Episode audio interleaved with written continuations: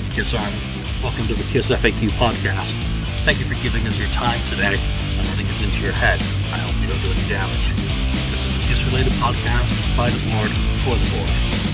We hope that you enjoy.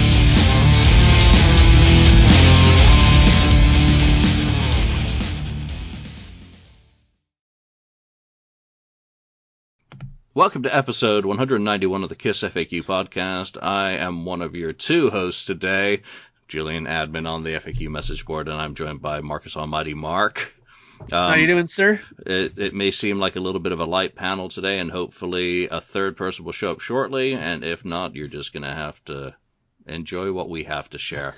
Let's do a little bit of the news. And uh, Ross Radley's magic continues to astound me. I was a little bit of a doubter. I, I must admit that, you know, as much as I very positive about what he's doing and what he's trying to do, I was a doubter, and he continues to prove me wrong, which is wonderful. Uh, making very good progress. Come over to the FAQ. There's a posted thread if you haven't ordered, pre-ordered a deluxe or standard edition of Magic Kiss Chronicles 1973 to 83. You can find the link there, and of course Ross is all over Facebook. He was on uh, the Ages of Rock podcast yesterday, a very good interview. So obviously, classy gentleman host that show who are good friends of ours. Um, and Ross, you know, really does come across well and presents a lot of interesting information. If you're not aware what his project is, check that out. Check out the podcast he did with us. And I believe he's going to be on Podkist um, which of course is one of the gold standards of the podcasting community. So very good stuff. Don't wait. Get in there. Get your pre-order in so that it gets the book over the finish line, and Ross can just then focus on getting it out to us all in February 2019. Can't wait. Very excited. Another book, or more more appropriately, a magazine. Balish, our good friend Alan, is back with another perspective perspective genius work of Japanese photography. And this one's going to be called The Originals Plus One, and it's a vintage photograph from, I believe it's the Shinko Music Archives in Japan that he's able to license. 124 pages. He's expecting it to be out in September. Uh, you can go to kissinjapan.com for more information about that one, and, and, of course find the Kiss in Japan Facebook group. Absolutely stunning what he did with the previous two and the book. Um, amazing stuff. So if you like to see previously unseen photos, particularly from Japan, then Alan is the one who can scratch that itch for you. And since we're talking about books, I got to do it. It's completely non-kiss related, but I've just published Leppard Tracks 1978 to 88. That's the first volume. If you think of the Kiss on Tour series that I've done, it is a collection of um, detailed notes about the touring of Def Leppard during that period, set lists, newspaper reviews. So if you think uh, that music critics only hated Kiss, no. they write the same shit about every band basically. I think they probably got boilerplate. So that's just come out. It's up in hardcover and of course the paperback I did make immediately available as well. Uh, you know, not that much price difference. But uh, any recent purchases, Mark, for you? Because I've bought no uh, Kiss stuff. I did actually, I did buy some stuff yesterday, which I'm slowly watching, but uh, nothing official or nothing collector worthy. Well, um, I I did, and this might be a surprise to some people because it's a CD purchase first of all, and I like to be a completist, and for some reason though, in my remaster series that came out on CD, there were two of them that I had never gotten for a long time. And finally, the other day when I went to the record store, they ironically had both of them in there. And you're gonna think, well, really, you never had these? And yeah, I, I never had these for some reason on CD in my collection, and I finally got them. And one was the Dress to Kill. I finally got, I never had this one. I, I out of all the ones I've had, I never had it because before I had uh, I bought one of those uh five pack ones where they had like five different albums in one little box there, and it had uh, the first album, it had this one, and it had um Destroyer, and it had the greatest hits one, and there was like two greatest hits CDs in there, and you know it was just one of those little cardboard you know miniature kind of album sleeve versions of it, and it had this. So I never ended up buying the actual proper one like this, right? So I finally got that. Open that up. And- What color is the CD? Because that always bugs me. I remember the original one I had in, I think in England was black. Okay. And Yeah. the American one was white. So some sometimes they're white, sometimes they're black. And it's funny that you bring that up because I looked at this, and this is the U.S. release of it, which is funny that I bought it in Canada. And then the other one that I bought was Crazy Nights. I finally got this. Good lad. On- That'll give you hours and hours of pleasure. Yeah, uh, and uh, and like I said, I've always loved this album to begin with, anyways, because I've you know "Turn on the Night" is like one of my favorite songs. And the funny thing about this, pardon me, and uh, and when I noticed this, a little like dink went in my head, and I was like, no, no, fight the urge, fight the urge, because I noticed on the back that I don't know if you can see that, but it says "Made in Germany" on there. Is that a sticker? Yeah, it's a sticker on it, and and also if you look at the information, it is it is also a German release. It has the same catalog number, everything. I checked it, so it is the actual German one. And if you look at the information on the disc itself, it has the D- BIEM information, like all their kind of registering stuff that they have. But no alternate logo. No, No. Of course they do they do make things for export. What I find interesting now is back when Best Buy still sold CDs, you'd go in and you'd find CDs that were manufactured in Mexico, Argentina, and Brazil. So it, it's I think it's you know the international community these days is wherever it's cheaper. You know, But the funny thing was when I when I saw this, that little think that went in my head was like, do I have to now go and collect all the German CDs now? Because I realized that I also had a Paul Stanley solo that was German. I also had I think it was another one. I think it might have even been um let me think. I think it might have been I have a yeah, a dynasty that's German as well. So now, you know, the brain is doing that little battle now that I have with like, should I complete it and get the German ones? I don't know. I, I don't know if it's worth doing that. But, you know, it's bad enough I have like, you know, nine versions of, you know, uh, Asylum and all these other albums on vinyl. So I don't know if I want to go down that path now on um on CD. And I've already, as you know, started my cassette phase now again too. So I'm like, oh boy, what am I getting myself into?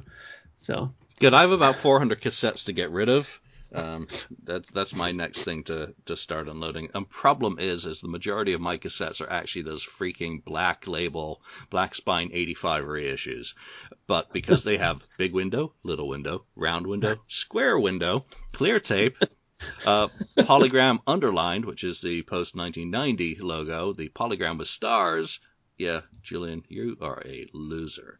Um, no, Well- no one in their right mind is going to try and build it. Well, I've got to have a complete set of 85 tapes with the polygram cassette media that actually had the, the nice printed logos. Those are the earlier ones, which were used in the early 80s. So weird shit, but I'm I'm, I'm a complete idiot.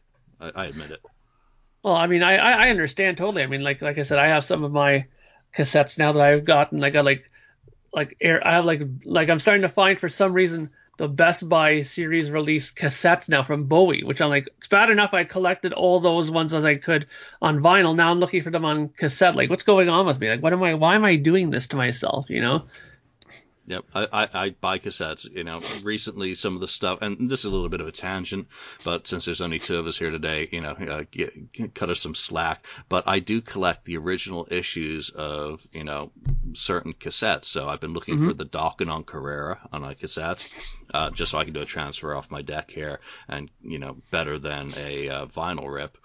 Um, Ratt, the EP on Time Coast, Yeah. I managed to find some copies of. Uh, Twisted Sister, Under the Blade on Secrets and obviously Rough Cuts as well. Those first two English releases, uh, one of which is a di- completely different mix and was later um, re-released in I think 85, 84, 85, whatever. Um, you know, I, I like it better. Sounds better. And Yeah. you know, there's Great White stuff that was out independently before it was then reissued uh, through EMI. Just dorky stuff, and of course Motley Crue's Leather cassette Yeah, of Uh, course. which was is my all-time favorite rip and the one version of the album that I listened to. So, um, all right. So where are we? I, I think it's um, a hot topic for today, and it's one of the ones being discussed a lot on the message board and on Facebook and elsewhere. You and I, and I think Lonnie did a episode 163 for people who want to go wa- back and watch it. Vinnie Vincent Unplugged. The question that we asked in February, right after the expo in Atlanta, was, mm-hmm. you know, what sort of set would we like were Vinnie to unplug?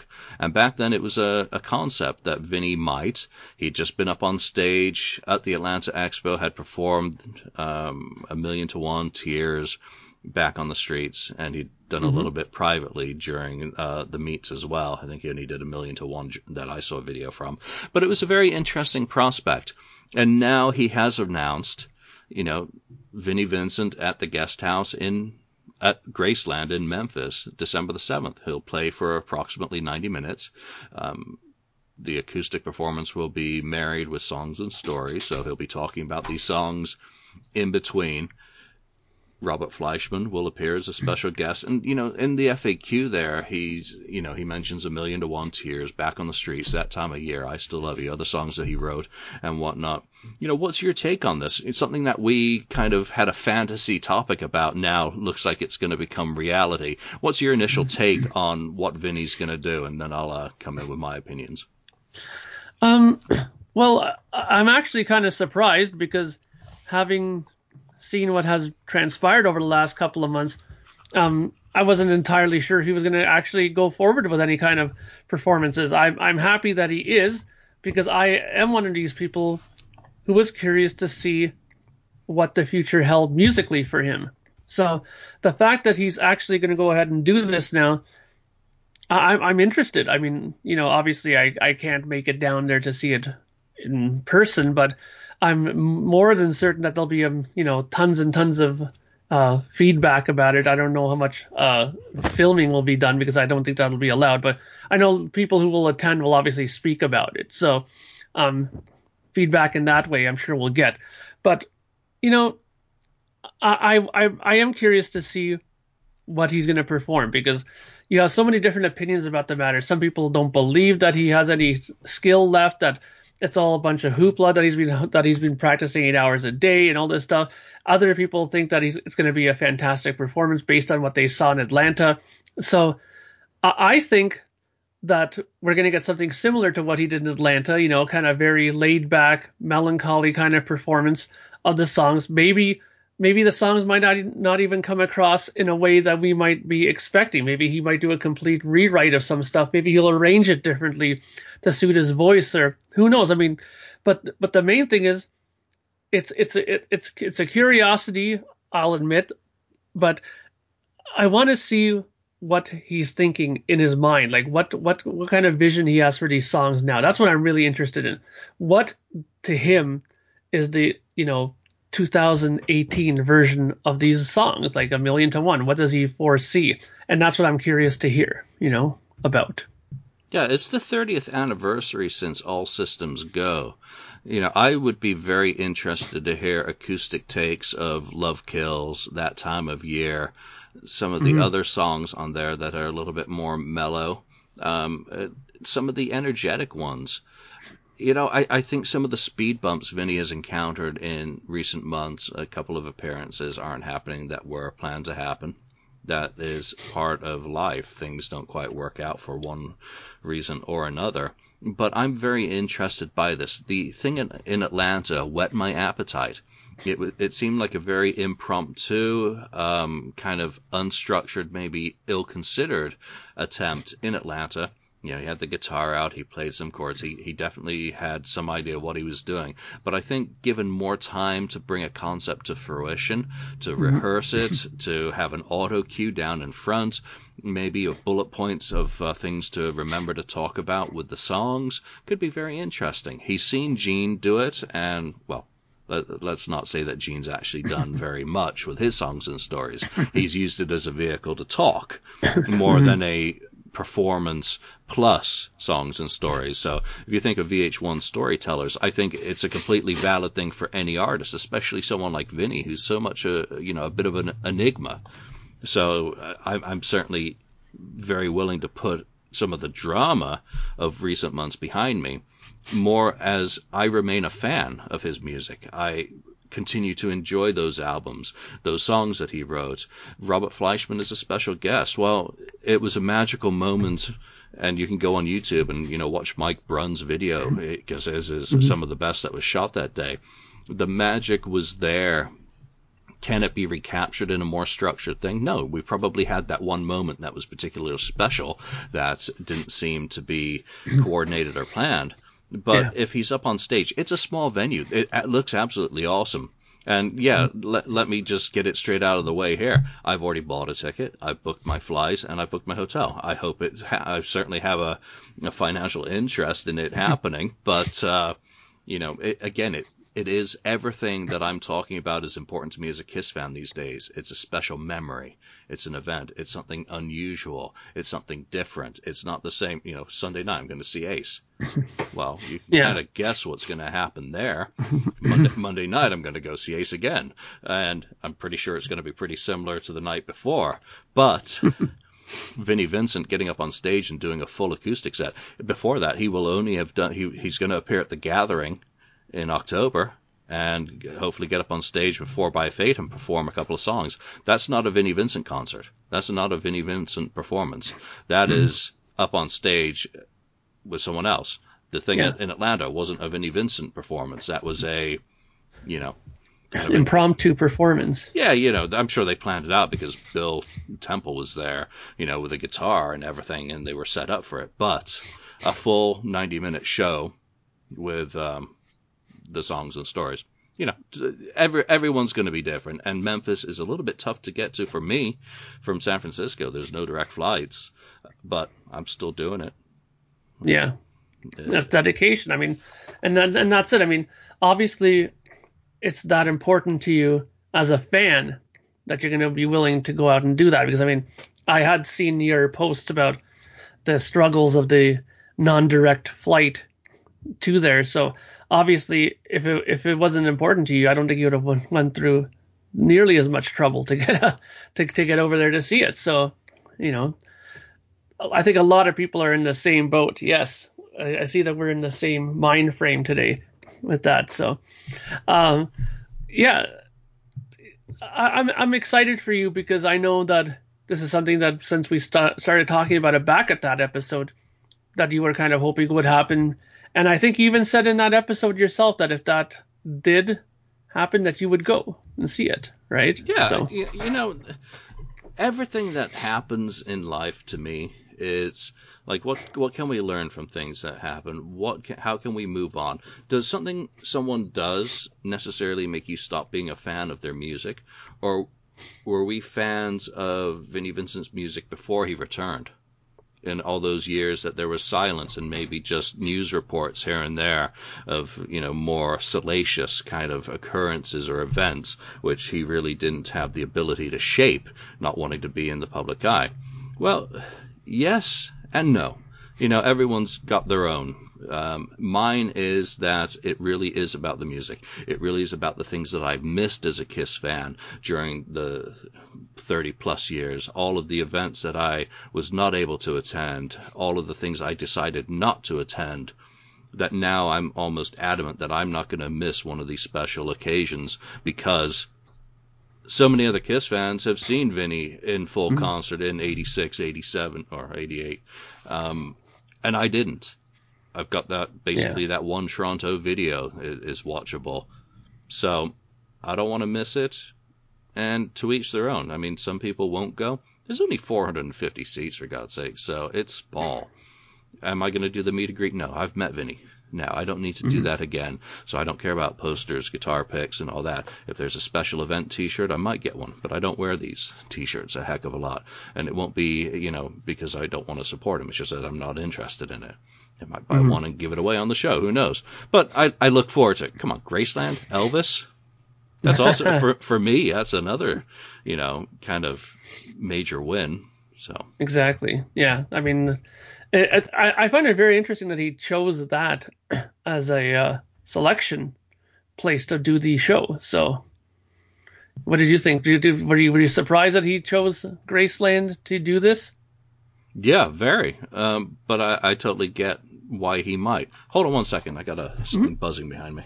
Still love it loud? So do we. Rockin' Pod returns to Nashville on Saturday, August 25th. Over 25 rock podcasts from all over North America recording on site. Vinyl and memorabilia dealers selling the best in rock merchandise. And awesome rock musicians and personalities participating in signing sessions and on-stage panel discussions throughout the day. Special guests include current and former members of Korn, Kiss, Angel, Winger, Loudness, Accept, Bang Tango, King Tracy, as well as producers that have worked with Slayer, Ozzy, Alice Cooper, Sevendust, and many more. More guests being added weekly. Don't miss your chance to be part of an awesome celebration of all things rock. Rock and Pod takes place at the legendary Nashville Palace, August 25th, 2018. More details available at rockandpod.com. That's R O C K N P O D.com. The Nashville Rock and Pod Expo. Brought to you by Blind Tiger Record Club, School of Rock Nashville, and School of Rock Franklin, a DBG Productions event.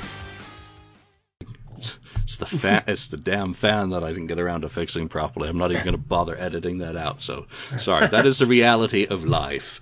Um, so so Graceland, yeah, I thought it, it's cool. I don't know what the connection is. I guess we have to wait for the stories, you know, maybe to hear about Yeah. Vinnie's relationship with Elvis as a musician, you know, and maybe what that inspired. Maybe it's just that it has a nice connection with, uh, you know, rock and roll. And, you know, come on, Elvis as a showman. Who, who knows? That's what I'd be interested in finding out and look forward to finding out. And didn't Elvis do a sort of comeback show similar in style where he was just him 68 comeback special. Got Yeah. the video right here, you know. just So- on acoustic guitar and him with the audience around him kind of deal? I don't I don't Right? remember off the top of my head. It, him in it's just the image of him in leather with the big Yeah. red letters of Elvis behind him. Um, it, it's a fucking kick-ass video. If you Yeah. don't own it, watch it. I've got a couple of Elvis videos, but you know, it's, it's kind of mandatory. Exactly. All right, so so that's kind of just the the word on you know, Vinnie Unplugged. We're gonna have to wait and find out more. You can go to VinnieVincentLive.com. He's just brought up um, Vinnie Vincent Live on Facebook as well. I don't know how much interaction there will be with Vinnie directly. Probably not a whole lot. Who knows? Um, but you can get your news there. And you know, again, we just report the news. I've explained why I'm interested. Other people may not be. Doesn't matter. There's no right answer. But I, I think it's going to be interesting and certainly look forward to it taking place and doing a podcast episode about afterwards.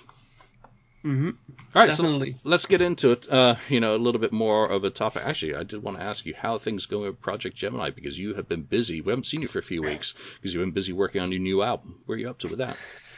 Yeah, well, um, right in the midst of doing the guitar solos, which are the actual last things that I do before I start doing my mixing. Um, actually, right when I'm done doing the guitar soloing, I do what's kind of called a mop up, where I go through all the songs I've done, uh, listen to them top to bottom, you know, get rid of any little noises here and there that might be on the tracks, you know, a chair squeak here or whatever, a cough there, get rid of it and make sure it's all, you know, nice and ready to be mixed. Um, but the solos are going good. Um, just like with everything, I find that when I'm away from something for a little while, the minute I get back into it, it takes you know a day or two to get the gears rolling, and now I'm in full fast forward mode. It's going very well. I'm on the third song, so I got about six more to do. Then I got to do the cover songs. The cover songs are going to be obviously a little bit easier because you already have something kind of to like like a guide. Not to say I'm going to do everything note for note, but there at least is something there to kind of guide you with it, right? You, you have a structure and a, mel- a basic melody that you can Yeah. either parallel slightly or, you know, at least it's a guide for where you need to go. Exactly. So those make it a bit simpler. so, but everything's going really well. Um, what I'm trying to do, and I think I'm going to do it, is when I'm about halfway through the mixing, I am going to select one song to release early. This is this is kind of like my um like inspiration how they used to do stuff back in the 80s. Like I remember when Maiden released Run to the Hills like a month before the album came out.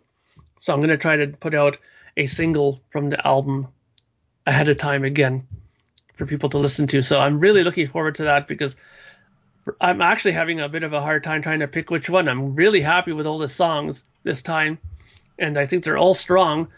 Um, but some some of them are more likely than others because I don't think I've ever heard of a single that's 11 minutes long that's released. So I'll probably have to keep that one for album only, and uh, just focus on the ones that are under seven minutes. So um, yeah, so it's going really good.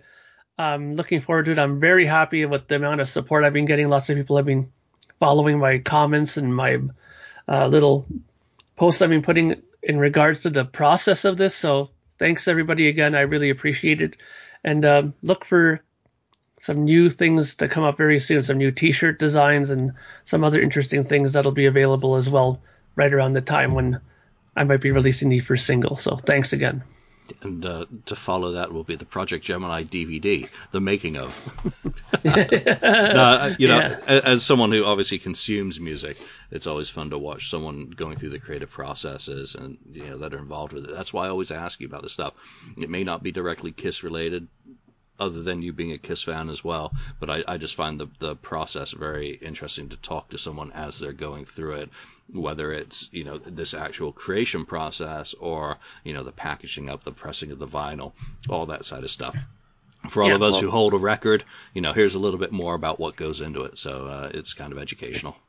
And this time, though, there is a little bit of a Kiss connection because one of the three covers that I'm doing on the for the for the record is an actual Kiss song. So Yay. So you'll you'll join a exclusive club by doing a Kiss cover. All right, so let's get to your topic because uh, okay. you know we haven't seen you for a while. What do you want to talk about today? Okay, so I was thinking about this kind of long and hard. Now this, I'm not sure if, if you would consider this a topic, but I'm going to tell you what I was thinking about, and then I want to get your feedback on this to see if you think I'm completely nuts or if you think this is viable in a sense. I was, I was thinking a lot about the upcoming 2019 tour. Now, what I was thinking about in this regard, though, is I, I can't help but feel that them going out to do just a concert is just not going to be special enough to me. I think. I think when you're when a band like Kiss is going to call it a day and say bye bye and ride off into the sunset, I think they want to make it memorable. They're just like they're just that kind of band. I feel that they want to, you know, put that kind of impact. I mean, look at Gene when they did the first reunion tour. He couldn't help but say, you know, we're going to go out there and show every band how the big boys do it. So I'm guessing that that mentality is going to be there for this as well. So I put down a couple of notes, like jot point forms, of what I think might be of interest to make this more than just just another tour you know, like I put down here, like this should be more like a specialty show and not a concert. Put no opening act. Now, hear me out on this. No opening act, but do different sections of their career throughout the show. Now, no huge Tiger Stadium or anything like that. This should be relegated to something like larger theaters, something smaller, slightly more intimate, and they should do they, they, they should have a lot of like multimedia, like a lot of different screens, and do the show in stages. Like do a 73 to 77 portion of the concert. During that show part, you bring out Ace and have him perform some of the songs with them, and have multimedia in between where they can t- talk about portions of their career and show different eras of stuff of what like different things that happened during that era. And that'll also, I think, help in saving Paul's voice. If they have these kind of things happening in between, he's not constantly doing his preaching to the audience all the time. He's not constantly having to sing all the time. It'll break it up a bit. And you know, if you do it in this way where it's like 73 to 77, you bring out Ace. If you can convince Peter to come out to maybe do a little bit of something during that period to bring him out. Do a 78 to 82 section of the show where you can bring out maybe even Vinnie if they can convince him somehow to do it, right? Do an 83 to 88, excuse me, 83 to 88, where they can do a special video tribute to Mark St. John and Eric Carr as well during that portion of the show, right? And then obviously the the later part after where we could have you know Bruce Kulick come in as well for the time when he was in the band, and also during these video things, use the video segments to maybe have it so that when the video is showing, they can change up the set a bit and make like mock smaller versions of different stages. Like when they do some of the stuff from the mid 80s, they can make like a miniaturized version of those lightning bolt staircases that they can wheel out and put out to kind of give it like that asylum look for a couple of songs and have Bruce come out and play. Or when they did some of the earlier stuff, they can have like a miniaturized version of those lighted steps like they did in the Alive 2 era kind of stuff.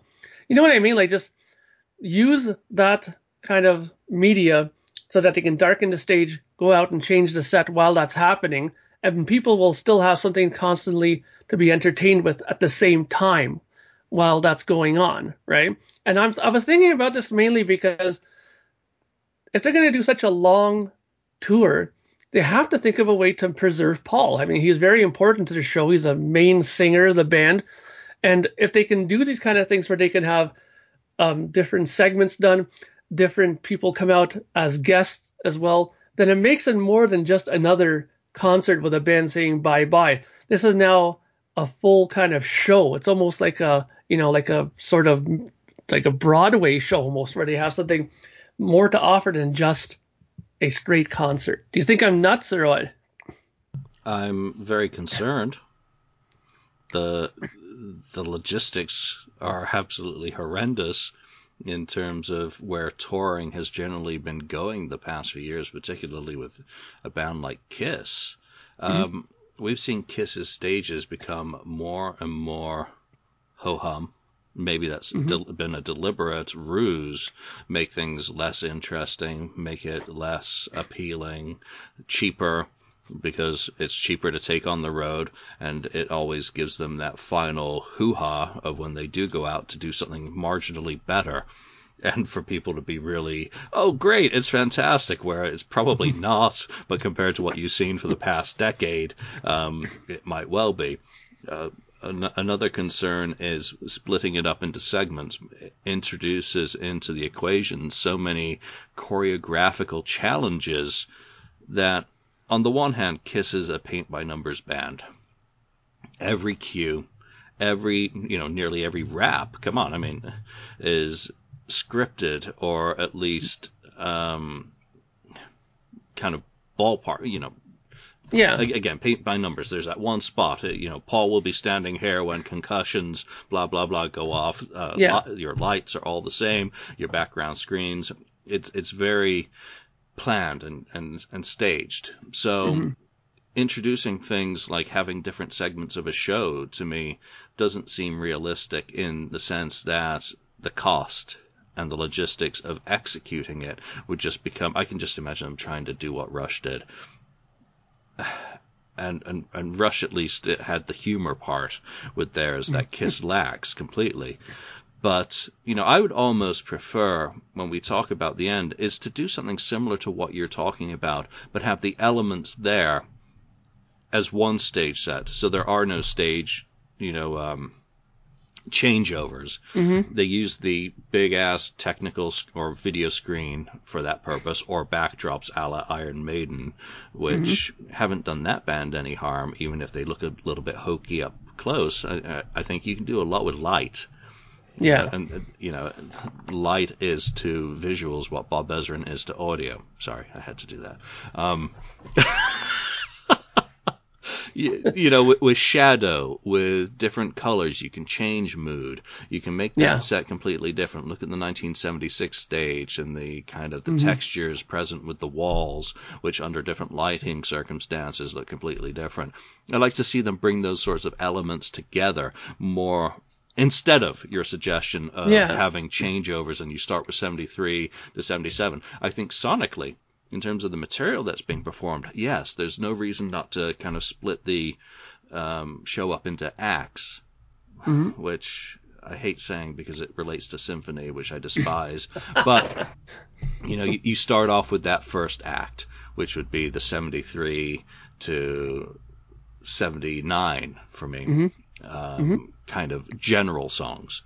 Yeah. You save a few of the ones for the encores, obviously, which would be the Detroit Rock City, the Rock and Roll, All Night. Um, excuse me. And then you go into, you know, the 1980, so Eric Carr era, uh, to 80, 1980 to 90, basically. Um, and you do a selection of songs from that era, and you have a video going in the background of Eric Carr. Maybe, in, don't do holograms. You use a drum track, a piped in Eric Carr drum track to perform, and have him performing the same thing on the backdrop as the rest of the band, you know, kind of does the rest of the song. So Yeah. ha- handle it that way. Mark St. John's a little bit more difficult to to honor. Maybe a quick memorial of him at mm-hmm. the end of that section in memory of the late Mark St. John, blah blah blah, and Eric Carr. You know, so that you mention him. You know, put his mm-hmm. put Mark's photo up because I, I don't see Paul or Gene for that matter doing any stuff from Animalize.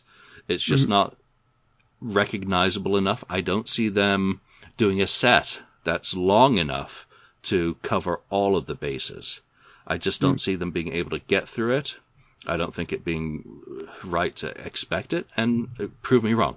Yeah, That's that's a, that's a win if I'm wrong, mm-hmm. Yeah. and if not, my expectations are met.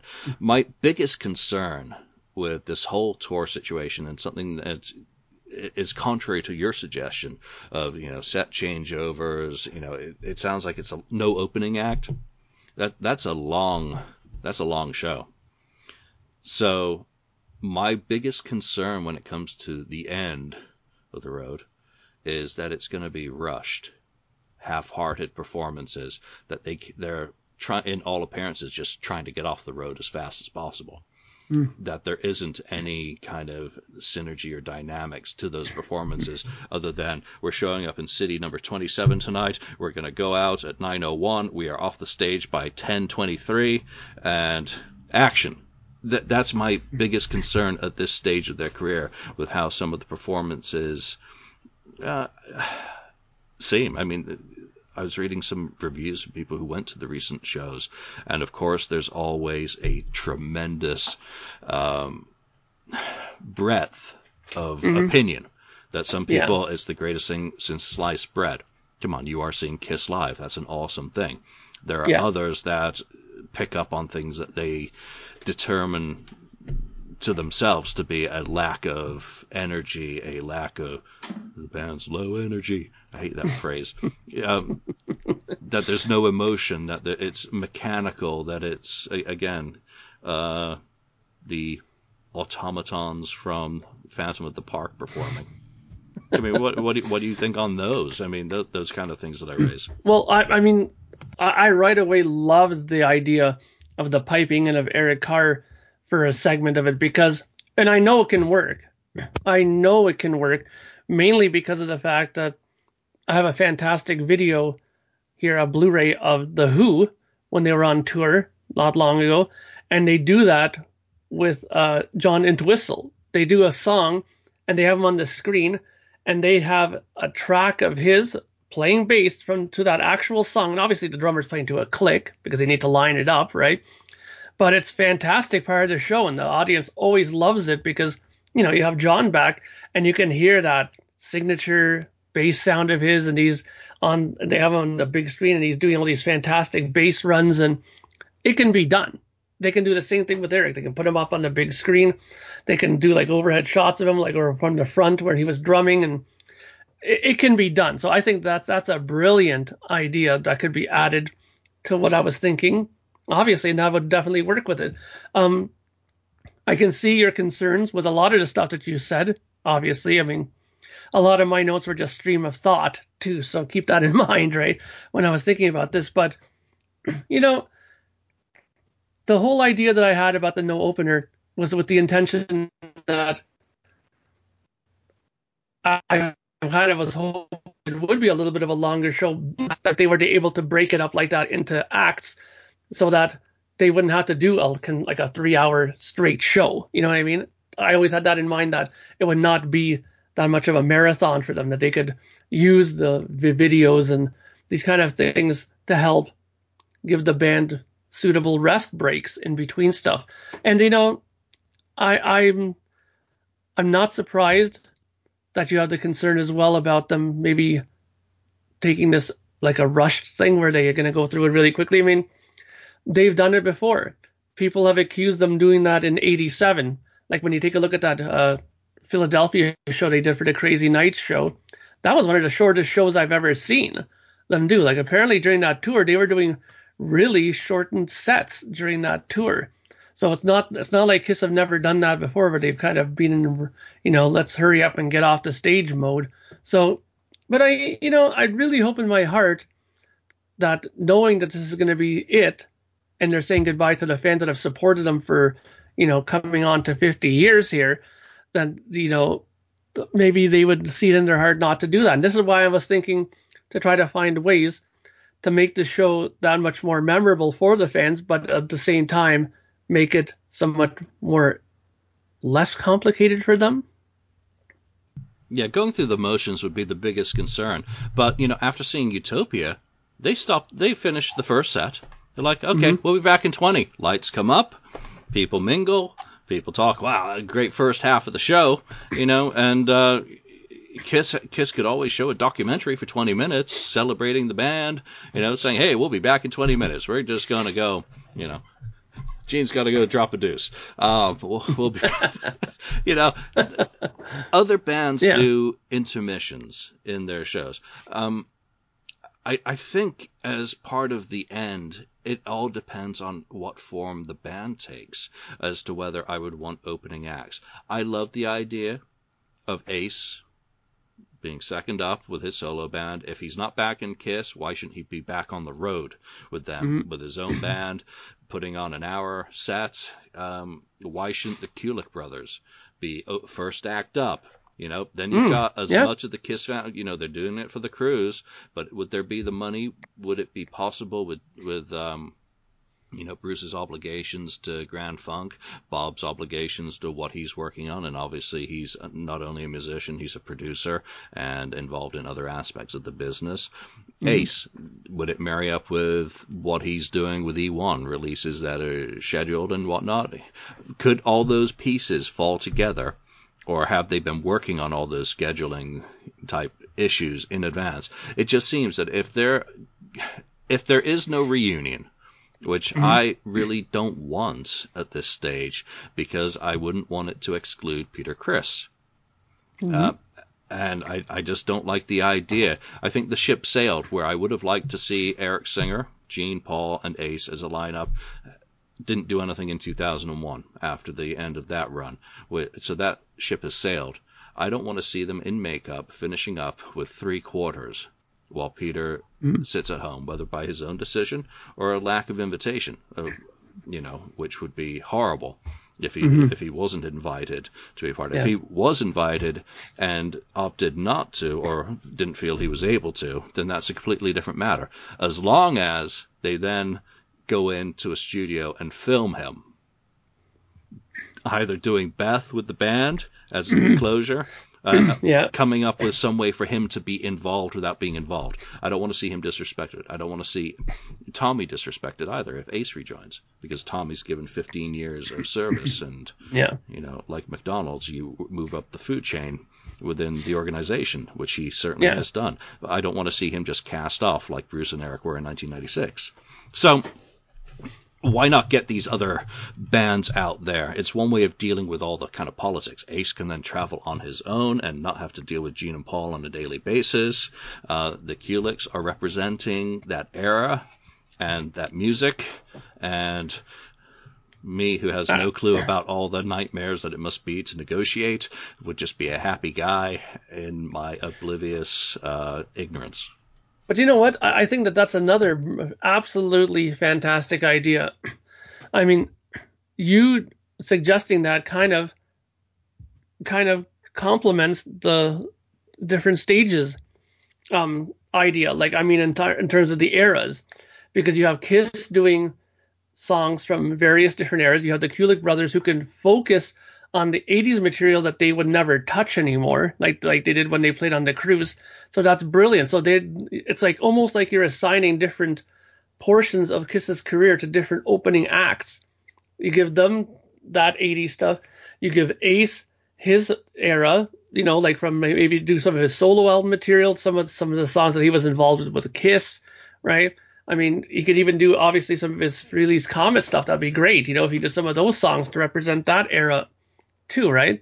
So I think that's a good idea. Bringing those kinds of bands in to do it would be absolutely great. So Indi- I think- Indianapolis proved that a lot of this is possible. If you think about what um, Keith and Steve and the, the crew organized there, they had Eric Singer behind the drums at the beginning of the set, and then Brent came in and they were switching people out. Lita Ford comes up.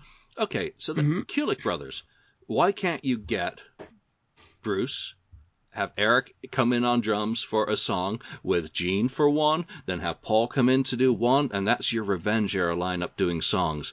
Then you have Bob staying there and doing a Paul Stanley solo song. You know, and yeah. Todd's there helping out on the vocals, taking off, maybe hitting some of the higher or the areas that, you know, Paul isn't uh, as comfortable doing nowadays. Same goes for Gene. Todd can easily be up there assisting with parts of the vocal textures for Gene to let him have an easier go at it. So you represent that. Then you have the Ace Frehley band. You got Richie Scarlet in the band, so you could do breakout and you could dedicate that to Eric fucking Carr as always.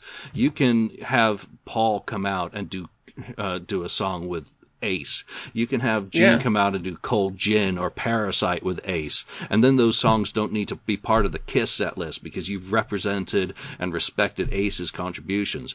You can then do the pure Kiss stuff at the end, and Ace is back at the hotel, and Bob and Bruce are back at the hotel because they don't need to come out, and you do a shorter set with Kiss. It's a more comfortable set, but you've represented all areas areas of the catalog.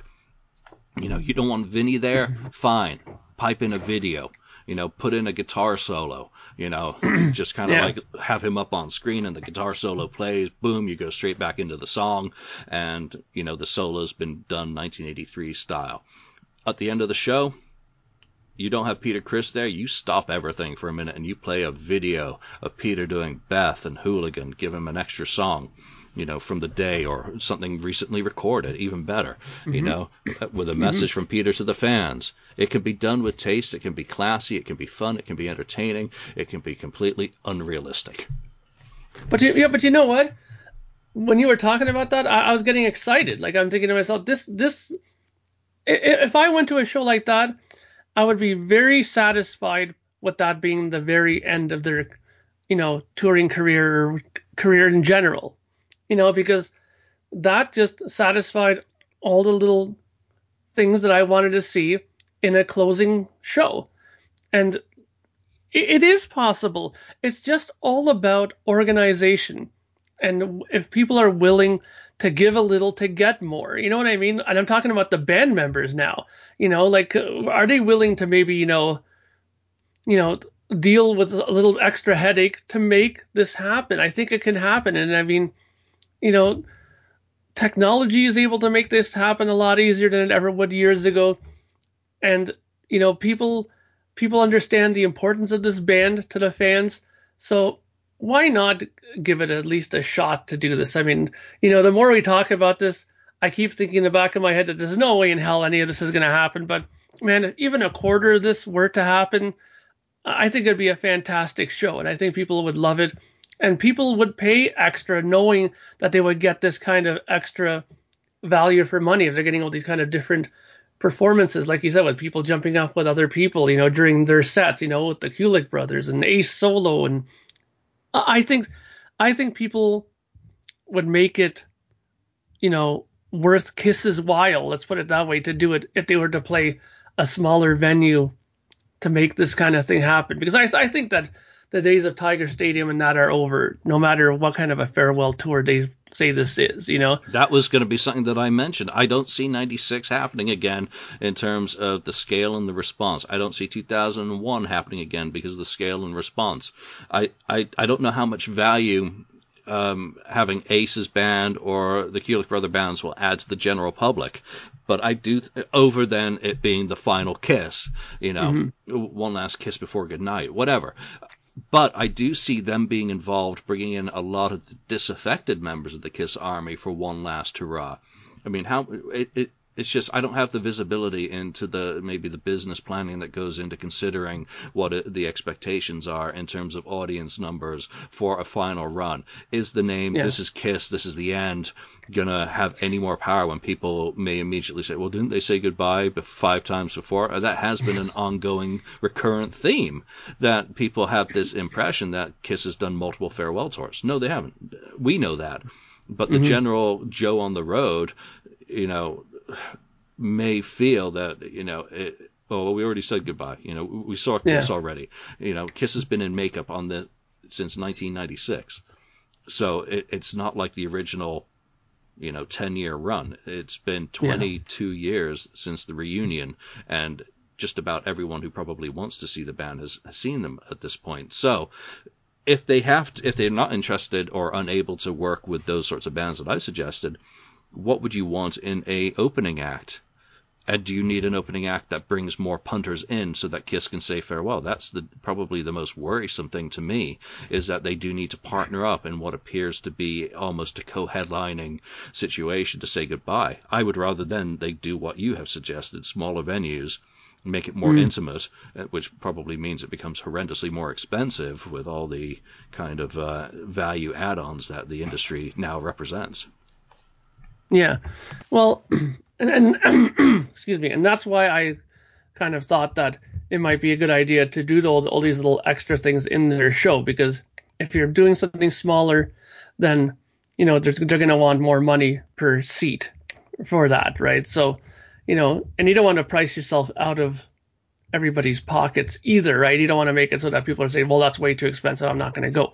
So, who would be an ideal band to tour with to, to open or even the co-headline? Well, I mean, I I can't help but think of bands that they've already went with, but I mean, you know, would would that be as as big a draw again? I mean, you know, I mean, Def Leppard, I I I didn't get a chance to see them when they toured with Def Leppard, and I can imagine that was a, probably a really good tour. I saw them when they went with Motley Crue, and that was a pretty good tour, and that draw drew in a lot of people as well. Um, right now, the only band that's touring right now that I'd love to see, but I can't see that being too good a combination would be. And I've always thought that they're early on in their career, it was, but maybe now I don't think so much. Is Judas Priest? I think Judas Priest are far too heavy for Kiss. I think. I think it would be almost bringing in two different audiences. Yeah, I, I, I wouldn't be down with Judas Priest touring with them. Um, if it wasn't another band also doing a farewell, say a, a band with more of a cult following, um, saying, you know, this is our final, you know, Kiss is going out on the road for their final tour, so we thought it was a good time to say goodbye as well, you know, and bring in those kind of two groups of people. Cheap Trick, again, you know, just remains to be uh, kind of a party good good band. But then again, I don't know if you want a band from the same era that has some of the similar issues in terms of uh, sound and musicianship, though they they still hold up vocally. So, Mm. what really complements? I, I, have a really difficult time thinking of a band that I would actually now want. You know, I know we've discussed this topic many times. It, it comes up. It's just the way it goes, and I know I've suggested things before, but I really don't see anything Yeah. that I would want out there other than something Kiss related as an opening act, just to bring as many of the Kiss fans back together as possible, you know, for the final. I, I almost wouldn't want fans of, say, a Cheap Trick who aren't necessarily Kiss fans to be there. It, it it's, Yeah. it's almost like a like a wake in some ways. It's, it's a celebration. You know the end is nigh, so you're saying Yeah. goodbye. I mean, you you can't get over some of the more kind of morbid aspects of that farewell. So, do you want to be celebrating, having people going nuts because Cheap Trick's doing their happy songs, and uh, then you know Kiss is coming out to say goodbye, and maybe is a little bit slower on stage than you, you remember them, a little bit gruffer than you remember them, and whatnot. Yeah, well, I mean, the only other band that kind of jumped into my head too, but I don't know really what these guys would do in terms of a draw. Probably not too much, but I know that Slaughter have been playing a, around a lot, but they seem more like a like a festival, uh, sort of like fest. They're only like, seem like a festival band. I don't think that they they really tour very much on their own. I don't think, or certainly not enough. I don't think to maybe add enough people on a Kiss tour? Do you think? Slaughter Slaughter's a great pick. I mean, fun. They've toured with them before as well. I mean, but are they interested mm-hmm. in, in going out on that sort of run? Well, maybe, maybe not. Maybe they do like they did in the '80s. Have you know, look at '87. You start off with White Lion, then you moved on to Anthrax. You had Ted mm-hmm. Nugent. I don't want any of those bands, by the way. I'm just mentioning them because of the example. The last yeah. thing I ever want to do is see Ted Nugent again. But uh, yeah, I'll listen. I'll listen to his greatest hits. I, his he's got too much energy still for an old man. Jesus, that's sick. And you don't want to compare someone who's older than Gene with Gene standing still on stage, but you know, break it up. You know, so for the first month of the tour, you get Slaughter. Second month of the tour, you get Cinderella. You know, maybe. Yeah, and they're going. Maybe get they're going for like, three years, right? Yeah, if, if, it's going to be that long, break it up, and then if maybe do it by regional areas because certain bands were more popular in certain areas. So when you get to England, you get that band who maybe will help you, you know, get to Germany, and Die Ärzte, God, but you know, Rammstein, whatever, you know, and yeah. who whomever. But I'd still rather just see Kiss Family. Yeah. Well, yeah, I, and I think that that makes more sense mainly from the point of view that Kiss fans will know them more rather than pulling out a band that nobody has any clue of. Like when I saw them on the reunion tour in '96, they had D Generation open, and I had never heard of them prior to that show. So to me, it was kind of like a you know when's Kiss going on kind of thing, right? And that's the problem with those kind of bands. I mean, sure they could be a fantastic band and have lots of fans and stuff like that, so I had no reason to to badmouth them, but it's just they had no connection to me through Kiss, right?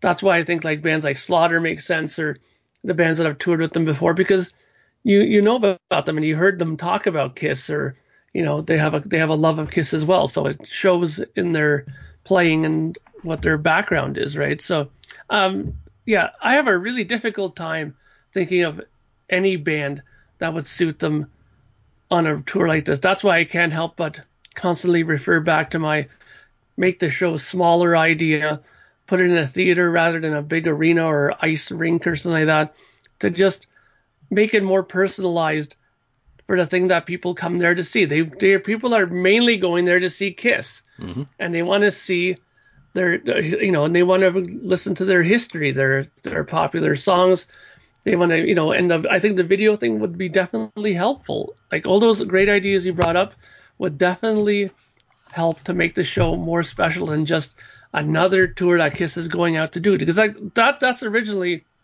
what spawned this idea was to me, okay, they're announcing a 2019 tour.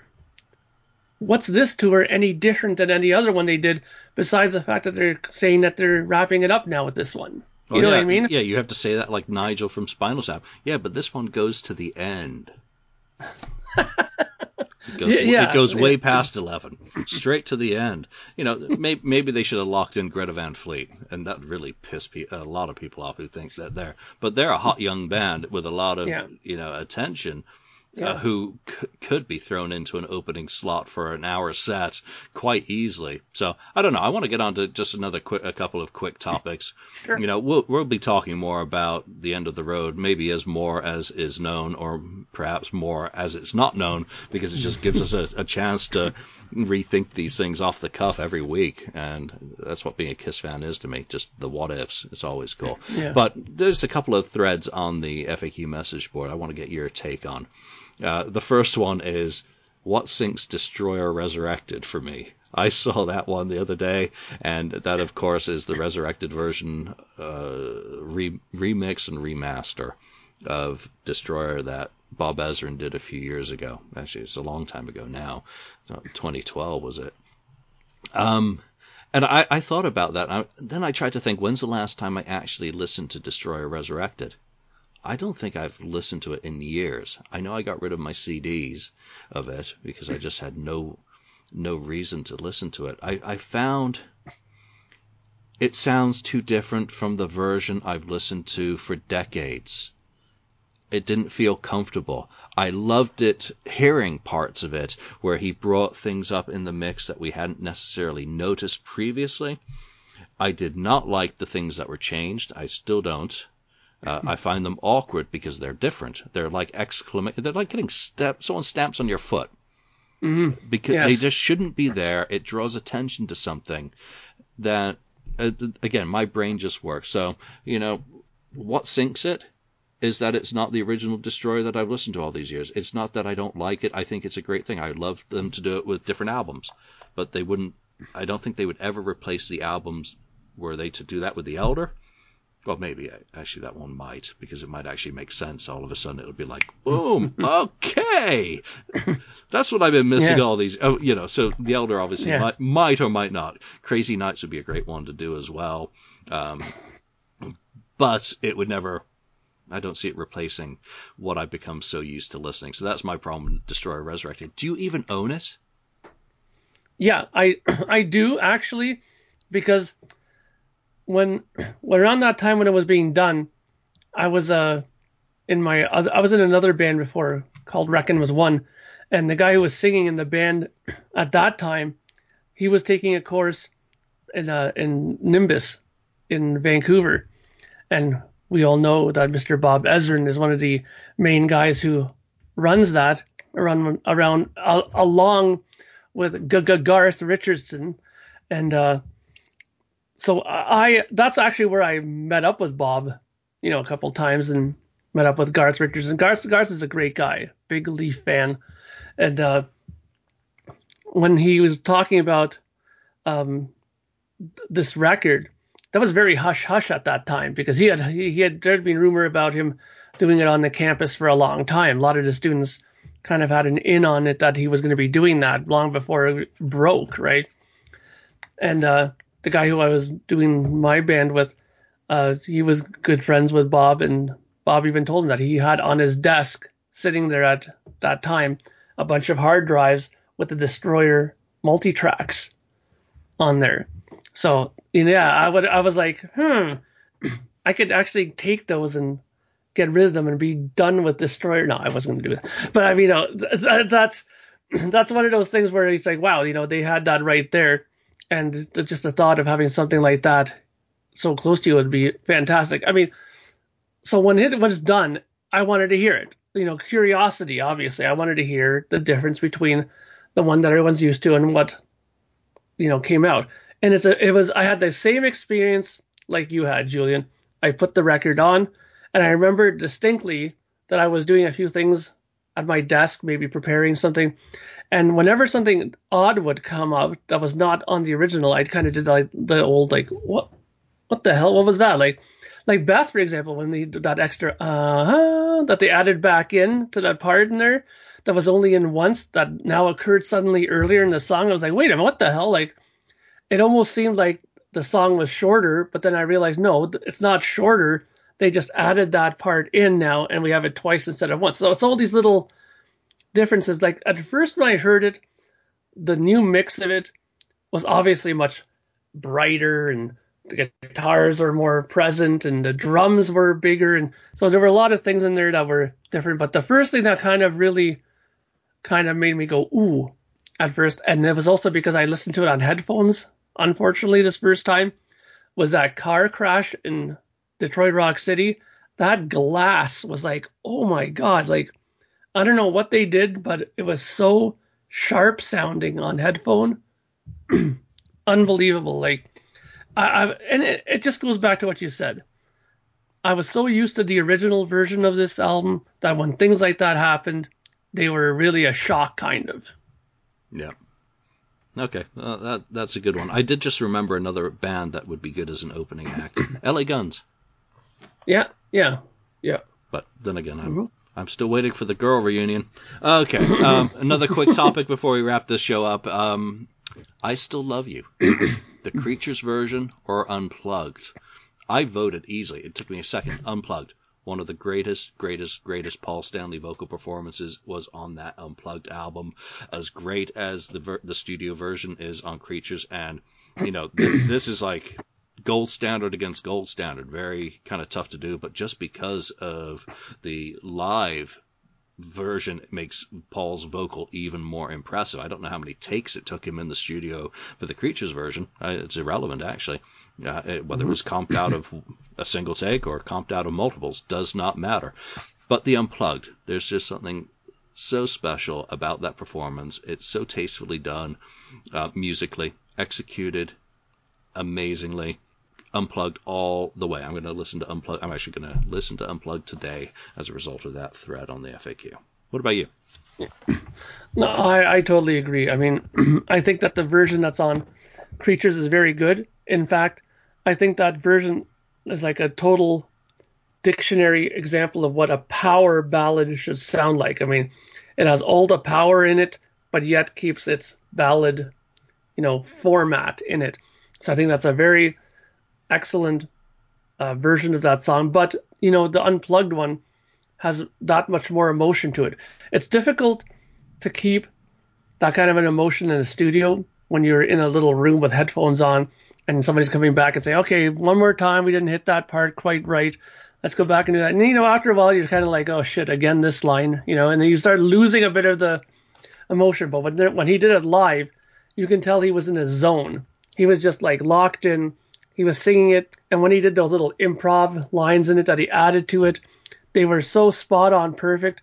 You could tell he, he probably couldn't recreate that performance again, even if he tried, because it's one of those moments in time that everything connected for him and it sounds fantastic. So I agree with you. There's no version of that song that's better than the MTV Unplugged.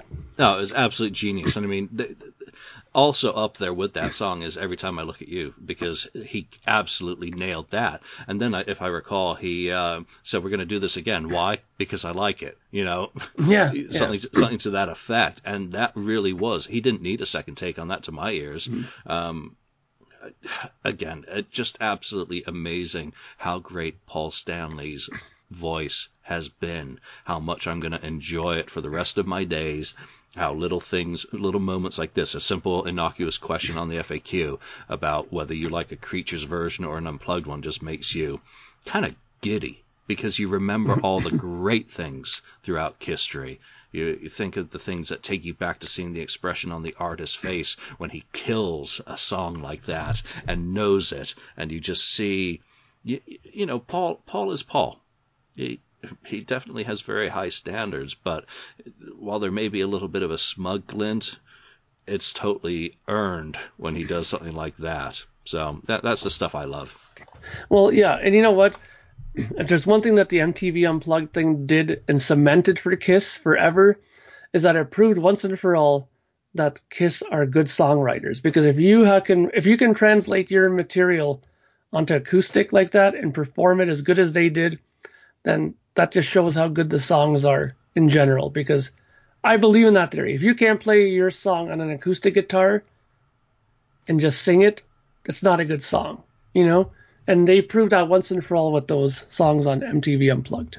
Yeah, I'm just thinking, you know, the, the vast majority of Kiss songs started out live on acoustic anyway, so they should yeah. certainly be able to take them back to their original seed and perform them. Know, I, yeah. I, I do the majority of my writing on an acoustic just because it's about it's about tempos, it's about chord progressions, it's that's where my shit comes from. Yeah, and shit probably being the operative word for my stuff, but uh, you know, art art is art. Too hard on yourself. No, art is art. I do it for self entertainment, not uh, not to share with anyone. I share it with myself and the neighbors, and uh, that's as much sharing as I need to do of my music. All right, I had another topic, but you know, let's leave that one for another day because this is a, a nice, concise episode.